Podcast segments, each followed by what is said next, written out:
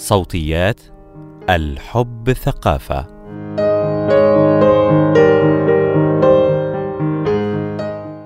الجنس الفموي oral sex هو الطبق الجوكر في أطباق الجنس المختلفة فقد يكون هو الطبق الرئيسي الذي لا تحتاجون بعده إلى أطباق أخرى. وقد يكون طبق المقبلات الذي تتناولونه كفاتح شهية قبل الطبق الرئيسي. يعني هذا أن الجنس الفموي قد يكون جزءا من المداعبة الحسية السابقة للجنس المهبلي أو الشرجي أو أن يكون هو كل الممارسة الجنسية بين الشريكين. الجنس الفموي. مقال لليلى سامي. ما هو الجنس الفموي؟ الجنس الفموي هو استثارة البذر والجزء الخارجي من الأعضاء الجنسية الأنثوية لدى الأنثى عن طريق اللسان والشفاه وتسمى بالإنجليزية. كانالينجس وهناك استثارة القضيب ومداعبة الخصيتين لدى الذكر عن طريق اللسان والفم من الداخل وهو ما يسمى ب fellatio أو blow job هل هذه فقط هي ممارسات الجنس الفموي؟ هناك ممارسة ثالثة للجنس الفموي وهي مداعبة فتحة الشرج باللسان والشفاه هذه الممارسة تداعب أطرافا عصبية في منطقة الشرج مما يستثير الشريك أو الشريكة. يفضل ممارسة هذا النوع باتخاذ الكثير من الوقاية بعد النظافة الشخصية العميقة حين الشروع في هذه الممارسة. ولكن كيف نمارس الجنس الفموي؟ بداية لا ننطلق من الأسفل. الجنس الفموي يحتاج إلى مداعبة قبله ويعني هذا التقبيل واللمسات اللطيفة ومداعبة الحلمات ثم الانتقال إلى الأعضاء الجنسية. وكما هو الحال في التقبيل نبدأ بالشفاه على سبيل التقبيل. ثم نستخدم اللسان. الجنس الفموي مع الشريكة.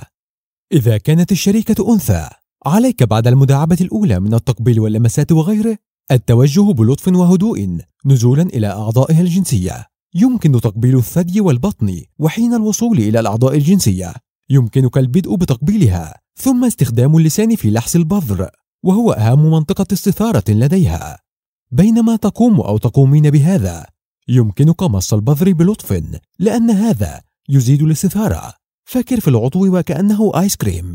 يمكنك لحس الشفتين الخارجيتين والداخليتين. عليك لحس البذر وتخيل أن قطعة من الآيس كريم قد بدأت في الذوبان وعليك مصها. لئلا تضيع على نفسك الفرصة في التهام الآيس كريم كله. اسألها دائما إن كانت مرتاحة وتفضل ما تفعل أو تفضل أن تفعله بشكل مختلف. التواصل دائما هو مفتاح السعادة الجنسية. معلومات تهمك قبل الجنس الفموي مع امرأة.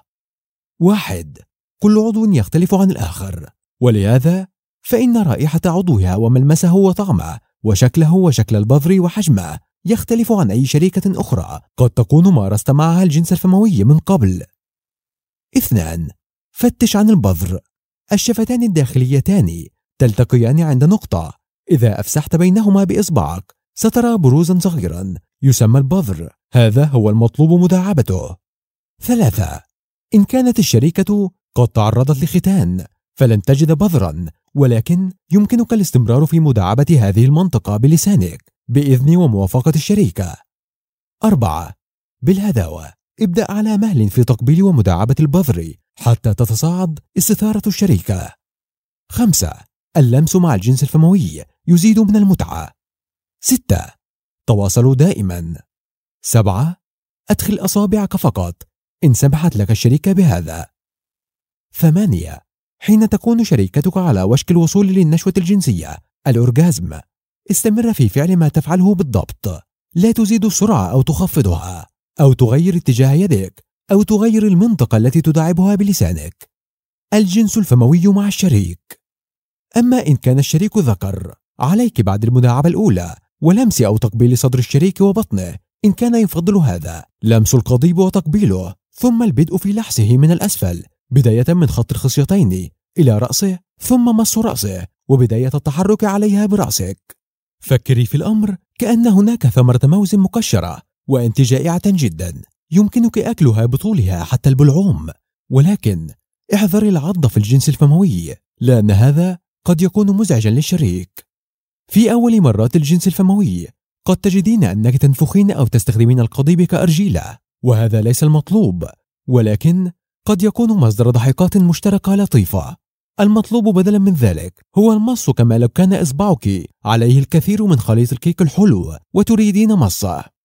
كما توجهنا من قبل اسأل الشريك دائما إن كان مرتاحا ويفضل ما تفعلين. ولكن لا تنسي أن هناك رد فعل تلقائي قد يحدث ويسمى علميا بالمنعكس البلعومي gag reflex يسبب هذا ارتفاع اللسان وشبه طرد القضيب من الفم بشكل لا إرادي. هذا طبيعي للغاية ويختفي بمرور الوقت مع زيادة ممارسة الجنس الفموي. معلومات تهمك قبل الجنس الفموي مع ذكر. واحد استخدمي شفتيك كواق من أسنانك. اثنان استخدمي يدك أو يديك. مع حركة الرأس المتكررة قد تصابين بدوار أو صداع. وإن كنت في المرات الأولى من ممارسة الجنس الفموي قد لا تكونين مرتاحة تماما لممارسة الجنس بالفم بالكامل. لهذا يمكنك استخدام يدك مع فمك في هذه التجربة. ثلاثة خططوا للقذف. يفضل الاتفاق على مكان القذف. وإن كانت الشريكة تريده في الفم أم لا قبل البدء. بهذه الطريقة يمكن للشريك سحب القضيب وقت القذف. إن كانت الشريكة لا تفضل هذا. أربعة تواصلي بالعين.